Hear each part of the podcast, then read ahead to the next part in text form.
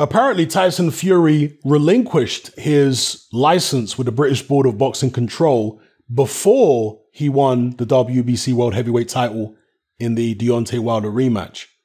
And as such, that could actually put him beyond the reach of the UK anti doping agency, who may be investigating him over these allegations that a member of his team uh, attempted to bribe a farmer and get the farmer to say that he provided uh, wild boar meat to Team Fury when he actually didn't. I've covered that story in other videos. So, yeah, we had been wondering, I certainly have been wondering where this situation was going to go and whether Tyson Fury was vulnerable to being banned, uh, uh, you know, by the British Boxing Board of Control uh, due to the situation with UKAD. Maybe I mean they were talking about up to eight years he could be banned for. That would certainly be terrible for anybody who's a boxing fan because we want to see the undisputed fight. And it's not just about the undisputed fight, it's about Tyson Fury being in the undisputed fight. I don't want to see no undisputed fight with AJ versus Dillian Whyte. No, no, no. I want to see Tyson Fury versus AJ, okay? Because Tyson Fury, we know, has beat Klitschko, has beat Wilder.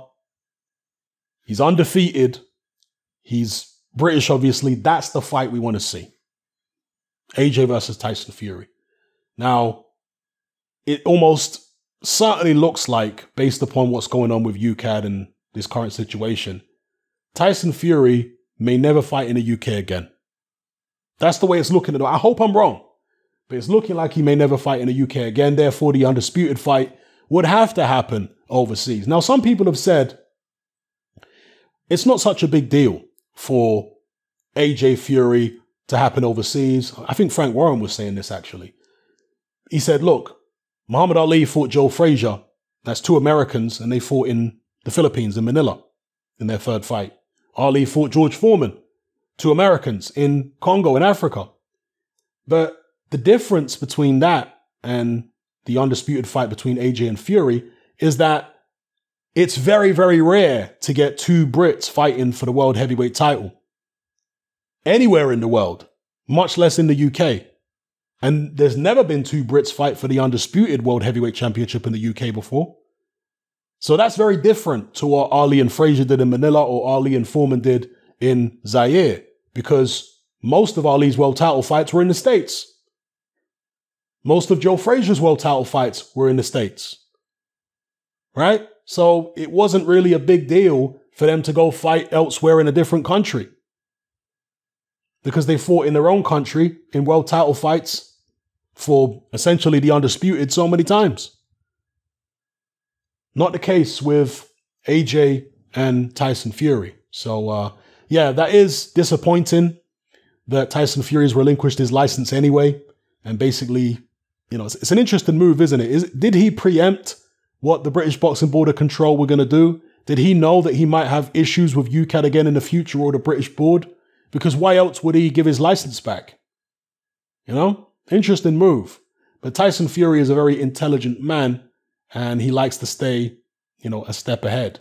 So, anyway, let me know what you guys think in the comment section below about this current situation and everything I've discussed in the video. All right, it's happening. I'm out.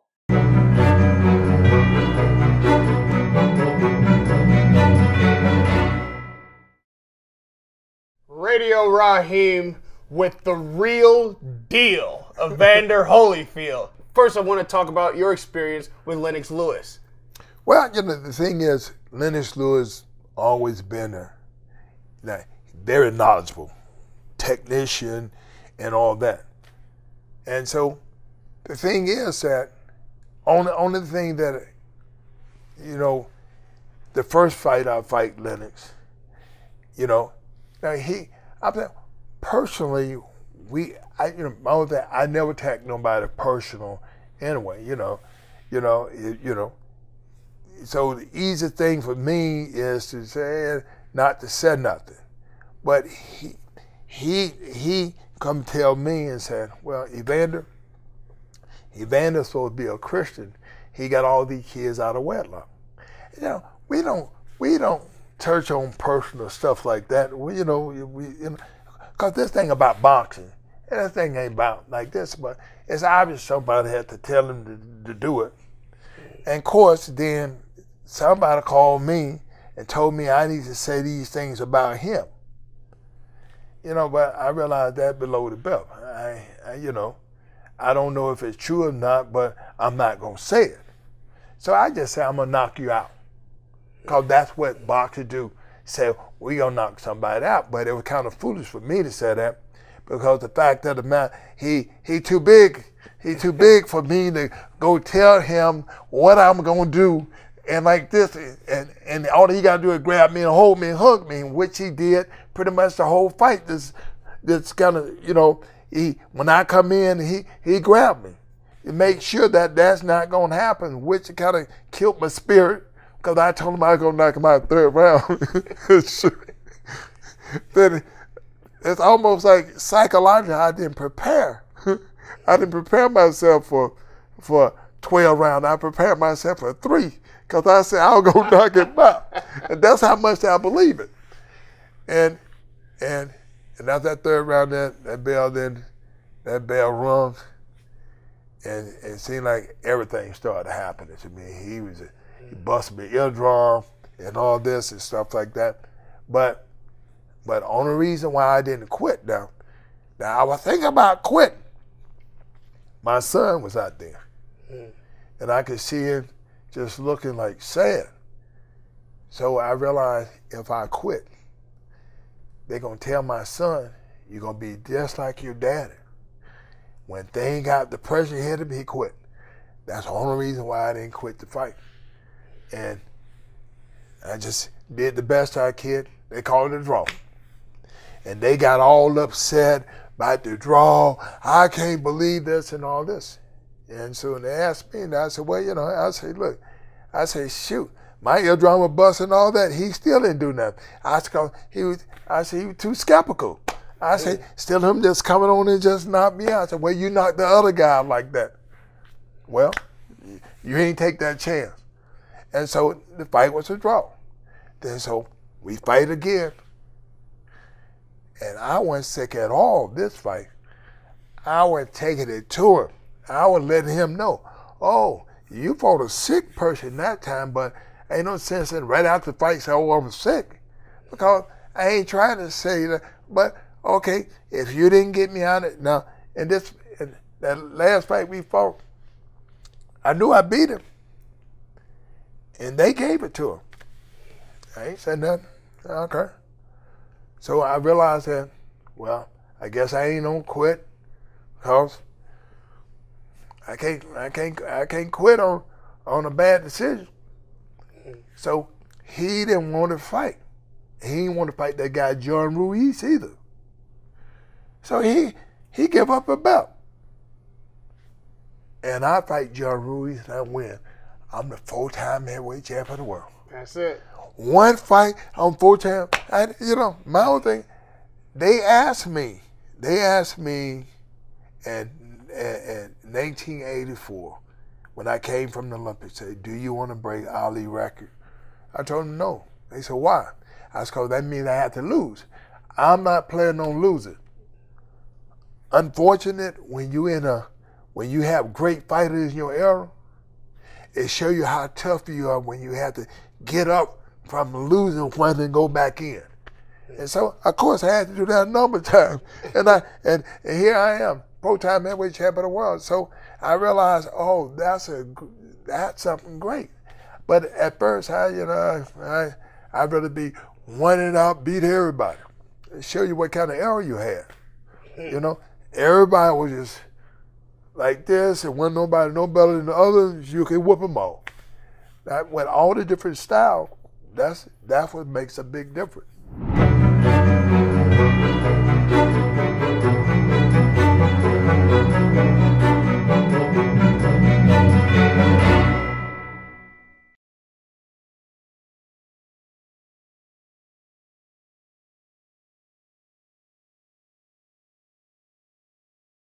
It seems like Carl Froch still enjoys trolling the public. He recently said this on his podcast about Gennady Golovkin. He said, We were in talks with his manager They were trying to get me down to 166 pounds. That doesn't sound like much weight, two pounds below the super middleweight limit. I was a machine at super middleweight. I could have, or I, excuse me, I could not have lost another two pounds and performed. They were just trying to drag me down that bit further. I said, look, let's make the fight and make it at super middleweight. You think you're too much for me? You'll back me up and knock me out. Let's do it at super middleweight. Don't forget, I was out the ring. This was after I'd been retired a year. Then the talk started to get a bit serious. They were just trying to drag me down to a weight division I wouldn't have been able to do it in. At the time when we were talking, I was 168 pounds, a lifetime, excuse me, 186 pounds, a lifetime heaviest. So I've got to get myself down to super middleweight, which would have been hard. And they were trying to drag me down even further, and that's why the fight didn't happen. In my opinion, I beat him up because I'm too big and too strong for him. I might be wrong, we'll never know, but I would back myself to beat him. There will be a lot of people listening saying, no, no, no, load of bollocks. Golovkin would beat you. Eventually, Golovkin's power would tell, he'd land on you, he'd hurt you, he'd break you down and stop you. What I'd say to that is, I've never been stopped. I've only ever been put down twice in my career, and I got up to win both times. You can say either of us are a clear winner. I think I beat him by stoppage. I'd be hitting him that much, that hard, a little bit like the Lucian Bute fight. Back him up to the ropes, back him up, smash him to bits. You know how I roll. What a great fight that would have been. And I'm man enough to admit I could have come unstuck. I could have got my nose broke. I could have got my eye cut and been blinded in one eye. I could have got ironed out. I never think I'd uh, be knocked out because I've been hit with some big shots, uh, big shots in my career, and I've never felt them, but they never bothered me that much. I've never been flattened like Amir Khan, have I? I never think I'd be knocked out because I've been hit with some big, big shots in my career and I've felt them, but they never bother me that much. I've never been flattened like Amir Khan, have I? So those are the words of the Cobra Carl Froch, still taking digs at Amir Khan after all these years. still saying that he's too big, too strong, that he would have battered Gennady Golovkin the same way he did Lucian Bute. Incidentally, Gennady Golovkin flattened Lucian Bute in the amateurs. That fight is on YouTube for any of you guys to watch. I think that Gennady Golovkin would have been a much more difficult fight for Carl Froch than Lucian Bute. I think Gennady Golovkin, despite the fact that he's the smaller man, is stronger than Lucian Bute. I think more durable and just a better fighter overall, in my opinion. Uh, Lucian Bute always had an air of vulnerability about him. If you're talking about Prime Golovkin, do I think he was a little overrated by HBO and many of his fans at the time? Yes, but Golovkin was still a fantastic fighter. I mean, you look at the Canelo Alvarez fights, the first fight in particular was very tough for Canelo. Even the second fight was tough when Golovkin decided to box. Uh, Danny Jacobs, of course, that was a real competitive fight. I personally thought Jacobs shaded it, but still, Golovkin put Jacobs on the ground. You know, Jacobs a very talented fighter. Carl Froch, not as fast as, uh, or skilled as Canelo or Jacobs. Easier to hit than both those guys. Did he hit harder than Canelo and Jacobs? Possibly, possibly. Um, but then again, I don't know. 168, Canelo seems to hit pretty damn hard, and at 175 as well. So I think Froch versus Golovkin would have been a fascinating fight. Undoubtedly would have been a war. Who would have won? I mean, I'm glad Froch admits that he could have got himself beat, but he's also confident, as you would expect. But if I had to pick prime for prime, who would have won? I might actually go with Golovkin. I might go with a Golovkin win on points. That's what I might go with. I know that Carl Froch has got the longer reach and all that kind of stuff. Um, but is his offense sophisticated enough to be able to catch Golovkin? You know, one of the things I will say though, which kind of makes me second guess what I've just said, is that Carl Froch is very good at flurrying the way he did against Lucian Bute and other fighters. And if you, you see, if he's got a stationary target in front of him and he's, he decides to flurry, Golovkin is a guy who will freeze when you're flurrying at him. If you're throwing a big salvo of shots, he might try and punch with you for the first couple, but after that, he has a tendency to just stand there and take your punches before, you know, delivering his own. I mean, we saw that in both Canelo fights, we saw that even when he fought Willie Monroe. There was a moment there where he just stood there and Monroe was hitting him with all kinds of different shots and Golovkin wasn't firing back. We even saw that late in the Danny Jacobs fight. So Golovkin is a little passive when somebody is putting it on him. And that would concern me for him against Carl Froch because Carl Froch will open up. Carl Froch always had tremendous stamina. Even late in a fight, he can put punches together and flurry. Uh, but at the same time, Golovkin very technically good. He could counter Carl Froch, I think, quite easily over Froch's shots. I think Froch would have to box the same kind of fight he boxed against Arthur Abraham or George Groves in the rematch, and then maybe he could win. Maybe, I mean, look, I think there's a case to be made that either guy could win the fight. But I don't know, man. I just think Golovkin is a lot better than Arthur Abraham. Arthur Abraham's probably got a tighter defense. In fact, he's definitely got a tighter defense than Golovkin. But he's nowhere near as skilled on the front foot as Golovkin is. And yeah, Froch was able to beat Arthur Abraham quite comprehensively. Maybe he could catch Golovkin more, but Golovkin could catch him more. I don't know. It's a fascinating fight. I wish it would have happened, to be honest with you, because I would have loved to have seen it. But uh, it wasn't to be. Let me know what you guys think in the comment section below. Gennady Golovkin versus Carl Froch. I'm kind of going back and forth in my mind right now. I initially said Golovkin on points. Now I'm second guessing, thinking maybe Froch could do him on points.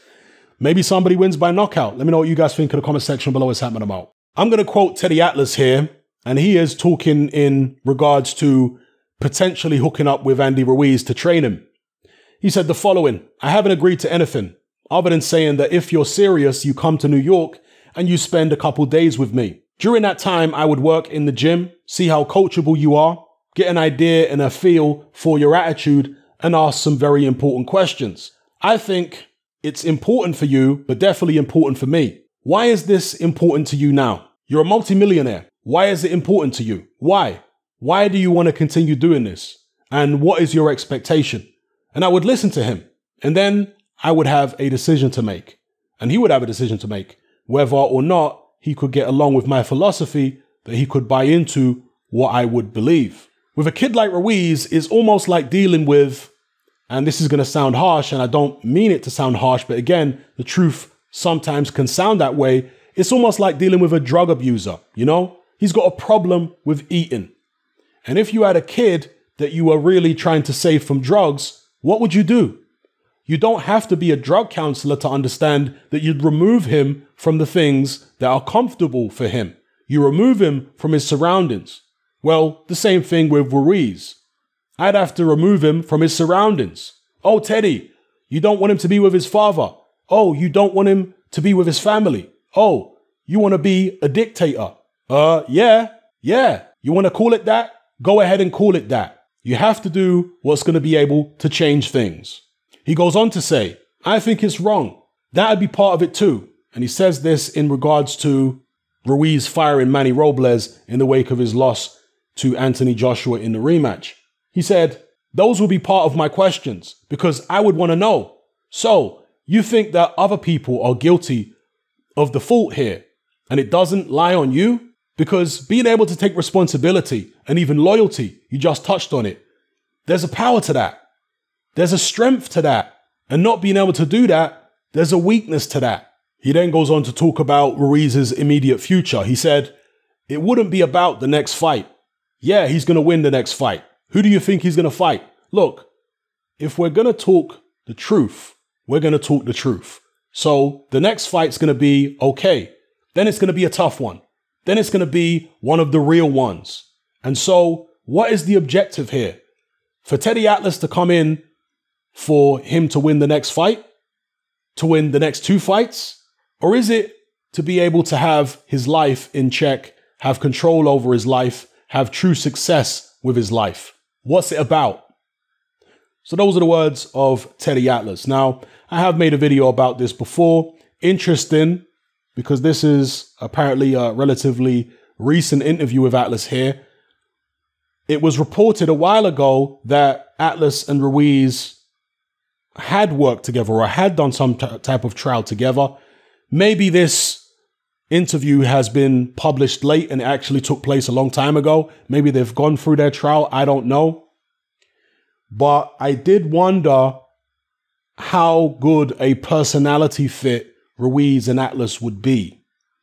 Atlas admitted there that he is a dictator when it comes to dealing with his fighters. And you can see it in the corner, the way he talks to his fighters. And it's imperative for boxing fans to understand that there is no one size fits all method to training a fighter. Fighters have got different personalities. They have different psychological buttons that you need to push in order to get the best out of them. With some fighters, you can be a dictator, you can be authoritarian, you can be like a drill sergeant, the way Teddy Atlas is. But for other fighters, that's not going to work. That's actually going to be counterproductive. With other fighters, you need to make them happy. So you need to understand the fighter's psychology, how they're different, what makes them tick, and then go from there. And obviously, not all trainers are going to be good at dealing with particular personality types. Some trainers are going to, be better at dealing with fighters who are more laid back. Some trainers are going to be better at dealing with fighters who are more aggressive. Some trainers are going to be dealing with better at dealing with fighters who are very you know well disciplined. Other trainers will be good at dealing with fighters who are not so well disciplined. So again, there's no one size fits all trainer for everybody, and that's why you have to shop around if you're a fighter. But the crucial thing here is, does Andy Ruiz know what kind of trainer he needs? That's the crucial thing. Because Andy Ruiz could go around and, you know, shop around different trainers and have trials here and there. And there could be certain trainers who are right for him, but in Andy Ruiz's head, he thinks, nah, I don't want to go with this guy. Does he know the right kind of trainer for him? Perhaps there's a lot of confusion in his own head right now. I guess it's a matter of going there and seeing how he feels. Training a few weeks with somebody, seeing how they get along. How do I feel about the situation? Am I getting the results in the short time I've been training with this guy during this tri- trial period? As I said before, from a stylistic point of view, I think that Andy Ruiz hooking up with Teddy Atlas is a fantastic pairing. Teddy Atlas, obviously being a student of the late Cus D'Amato, teaching that pressure style, which Cus D'Amato called elusive aggression, because he liked his fighters to be aggressive and crowd friendly, but he also liked them to have head movement, uh, to throw their punches correctly, to be elusive coming forward, etc., etc.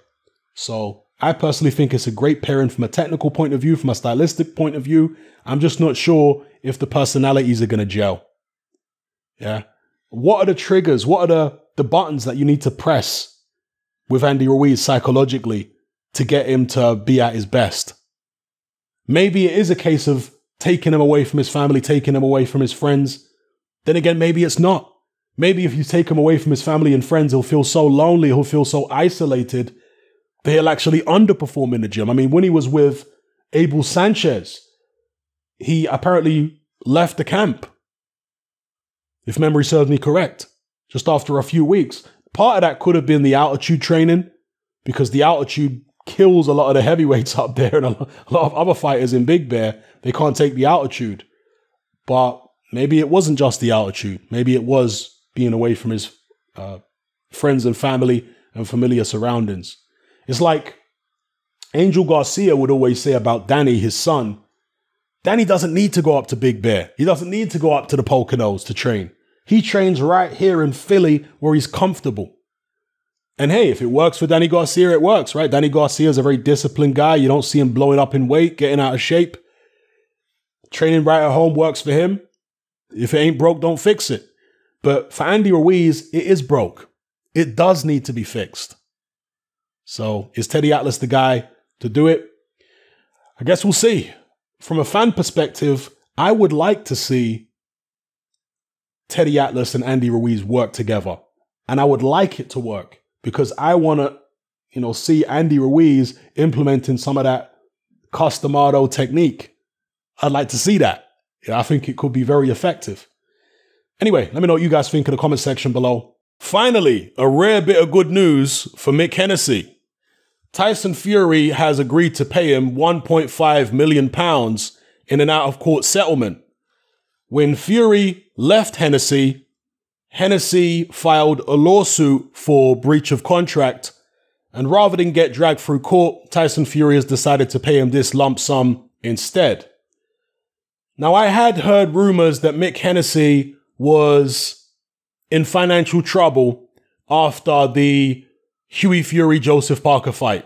because he came out of pocket for that fight. He spent a lot of money putting it on, didn't even have a broadcaster, remember? And again, it's just a rumor. He was having a lot of financial difficulties after that. And there's also a rumor that Tyson Fury helped him out during that time.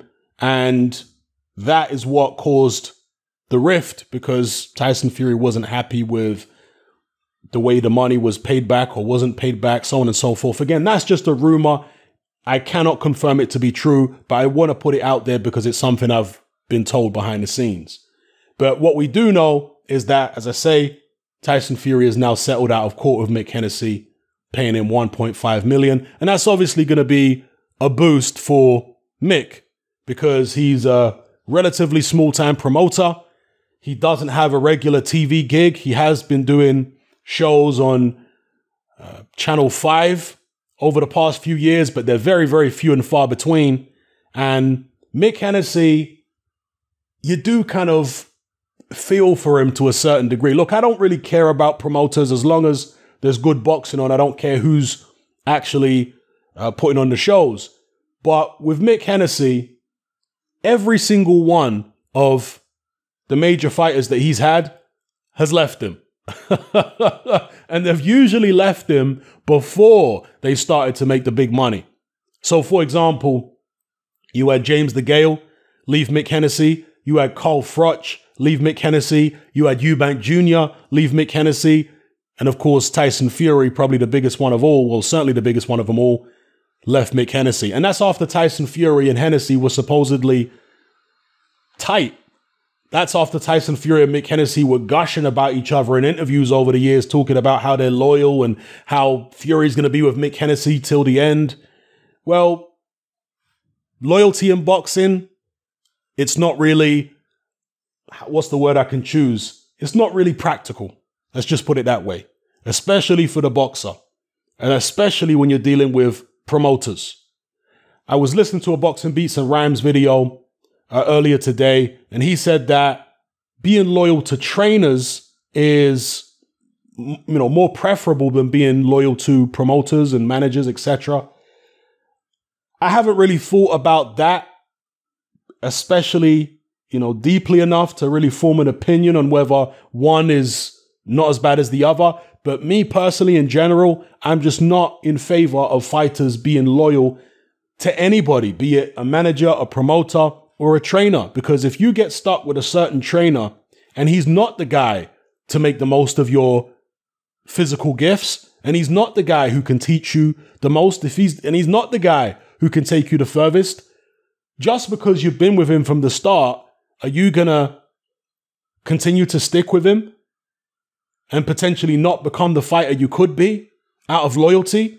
You see, that's where for me it all falls down. I can't advocate fighters being loyal even to trainers, you know, just because the trainer was with them from the start and they've got a personal relationship, they've been with each other through thick and thin. If you want to retain the trainer in some capacity, maybe as an advisor, maybe as an assistant trainer, etc., it's all good. But to just stay with them and not bring another trainer in, I don't think it's a good idea. I mean, Tyson Fury is a good example. When he split from Ben Davison, he actually wanted to bring in Javon Sugar Hill as the head trainer and have Ben Davison maybe as an assistant coach. Ben Davison didn't like the idea of that, so he split.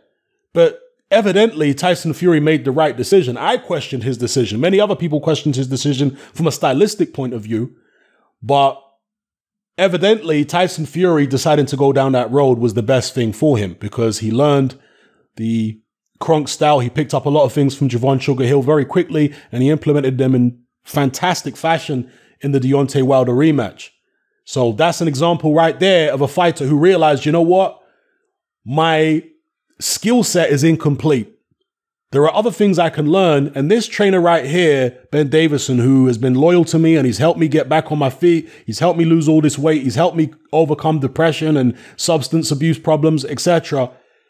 As good as he's been to me, he still can't give me what I need in the ring. There are certain things he can't teach me. Therefore, I'm going to have to go elsewhere and find a trainer who can teach me those things. It's not personal. Do you understand? But a fighter only has a small window of opportunity within which to earn life changing sums of money and within which to produce his best form. Tyson Fury understood that, hence why he switched up trainers and got Javon Sugar Hill, a master stroke. So, anyway, before I get carried away talking about Tyson Fury and trainers and all this kind of business, back to the matter at hand. Fury pays Mick Hennessy 1.5 million. Now, Mick Hennessy has threatened legal action against several fighters who have left him before, but he never seems to follow through with the legal action. Perhaps that's because he doesn't have the money to, he thinks he doesn't have a strong enough case. At the end of the day, if you've got enough money and you know you decide to take legal action against somebody, even if you don't have a particularly strong case, you might come off better in that situation, especially if they don't have the kind of money that you've got. Because you're going to have better lawyers. You could just drag the situation out in court for so long that they end up going broke and they have to drop the whole thing. Even if they are actually in the right. And many people in positions of power use lawsuits in that way to just tie their opponent up or try and bankrupt their opponent even if they themselves know they're in the wrong. This goes on. With Mick Hennessy, very seldom has he had the opportunity to do anything like that because he's never been a particularly big time promoter in the UK. But I do respect the fact that Mick has doggedly hung in there because how many of our UK promoters have just bowed out of the game, particularly since Eddie Hearn hooked up with Sky? A lot of them just bow out because he's got a virtual monopoly on Sky. You got Frank Warren over on BT. The smaller promoters, where they going to go? What they going to do? I mean, you do have MTK putting on shows, and they're kind of on Sky as well, actually. But people like Dave Coldwell have bowed out. Uh, you know, Frank Maloney bowed out of the boxing promotion game. And you do still have Cyclone Promotions, but how long are they going to be around? Mick Hennessy has been around for, for a very long time, and he's still going. I mean, even Barry Hearn bowed out of boxing. A lot of people forget that. He turned his back on the sport and he started, you know, or he continued to concentrate on darts and snooker and all that kind of stuff, which he was doing all along. Uh, but yeah, he turned his back on boxing. So, got a feel for Mick Hennessy to some degree, just for his dogged determination, given the fact that he's never been particularly successful, relatively speaking. Anyway, let me know what you guys think in the comment section below. Obviously, 1.5 million at this point to Tyson Fury is chicken change. But maybe with the possibility of this UKAD situation uh, going to court, I mean, you never know. He thought, you know what? Let me just pay, make the 1.5 mil, get it over and done with. I don't need any additional court issues. So, uh, yeah, it, it, it'll be a drop in the ocean for Tyson Fury after all the money he's earned at this point. Anyway, let me know what you guys think in the comment section below. I'm going to quote Ben Davison here from a recent interview with Boxing Social where he was talking about the Tyson Fury Deontay Wilder rematch. He said, Going into the fight, I felt that Wilder had not yet shown that Wilder could perform on that level under that pressure on that stage. Whereas Tyson had his fight before with Vladimir Klitschko, that was his biggest fight. It was his first test at that level. Tyson knows that he rises to the occasion, and that was a bonus going into the second fight. That was advantage Tyson. And I think that is sort of what Wilder was walking about with his suit. And I'm assuming that this article meant to say talking about with his suit. Anybody who has had a fight in the ring or outside the ring, the adrenaline you get in your legs, some people rise to it, some crumble, and some get stuck in with it. I'm not saying Wilder crumbled under the pressure, but I'm saying that's more what I think it was than the suit. I think he had adrenaline going through his body, and I don't think he coped with it well. I think that's probably why he felt like his legs weren't underneath him, not because of the outfit he wore to the ring. And it was a question I asked myself before the uh, before the fight. We've not seen Wilder rise to the occasion yet, but we have with Tyson. It seemed to be that way. Wilder just didn't rise to it the way Tyson did. Okay, so those are the words of Deontay Wilder. And by the way, whoever transcribed these quotes here from the interview on Boxing Scene, you've made multiple spelling errors, which made me stumble throughout reading it. Anyway, what do I think of what uh, Ben Davison has said here? Well, I personally didn't see any indications that Deontay Wilder was particularly nervous. Maybe he was. Maybe he put a lot of pressure on himself by painting himself as this hero for African Americans and the fight was taking place during Black History Month and all this kind of stuff. Maybe that could have got to him, but I just didn't see any of that in his body language. And Deontay Wilder is a guy who tends to fight off adrenaline. That's how Deontay Wilder is. I think he's used to fighting off adrenaline. Now, the magnitude of the occasion, I don't think Wilder really felt like it was much different to the first fight, to be honest with you. If anything, I think Wilder was probably even more confident going into the rematch than he was going into the first fight because he knocked out Luis Ortiz, he knocked out Dominic Breazeale, both in devastating fashion, whereas Tyson Fury didn't look particularly impressive in his previous fight against uh, Otto Wallin. So I personally think that Wilder was confident that Fury wasn't the same guy, and all of these things which Wilder tells himself in his head, I think he actually believes a lot of them, you know? And that is the source of some strength for him. But in the long run, it can also be a massive weakness because if he doesn't understand the mistakes that he made in the rematch, how is he ever going to correct them? And obviously, in the first fight, he didn't really take a beating of Tyson Fury. In the second fight, he did take a beating. And for people like Deontay Wilder, those kind of emotional, impulsive individuals, the, the guys who thrive on adrenaline and emotion, with someone like that, I think that a devastating stoppage defeat impacts them more than somebody who is more cerebral. And I could give you some examples of that like, let's say, Mike Tyson. You know, his loss to Evander Holyfield in the first fight impacted him psychologically on a very, very deep level. He just could not get over it in time for the rematch. And, well, he was taken apart a lot more quickly and really got himself disqualified to get out of the fight because he didn't want to take another beating. Okay, that's an example of somebody, one of those emotional almost animalistic fighters who are not. I mean, I would say Mike Tyson's a lot more cerebral than Deontay Wilder, but still, Mike Tyson was in his feelings a lot, you know? Whereas when you've got a more cerebral kind of fighter who can rationalize things and he can, you know, be philosophical and put things into perspective and he sees things in a very mechanistic way, fighters who think like that, who are more analytical and more calm, I think they're able in many instances to come back from defeats better because they they're analyzing what went wrong. They're thinking, okay, if I change this, if I do that, I can come back. Whereas a fighter who's more like a street fighter, who's not so analytical, he's just thinking, I took a beating. You know, he trades on this idea that he is more ferocious than his opponent. Where if he went in there and gets savaged by his opponent, like Wilder did in the Fury rematch, then Fury just beat him at his own game. Do you understand? So it can diminish Wilder's confidence because of the fact that, hang on, I'm supposed to be the beast and I got beasted. You get what I'm saying? For Wilder, it's not so much of a technical thing, it's just I'm more of a beast than you. I'm more of a king. I've got a more extreme mentality. That's what wins me the fight. Well, he didn't have a more extreme mentality than Tyson Fury. Tyson Fury took him to the cleaners. So how's Wilder going to deal with that?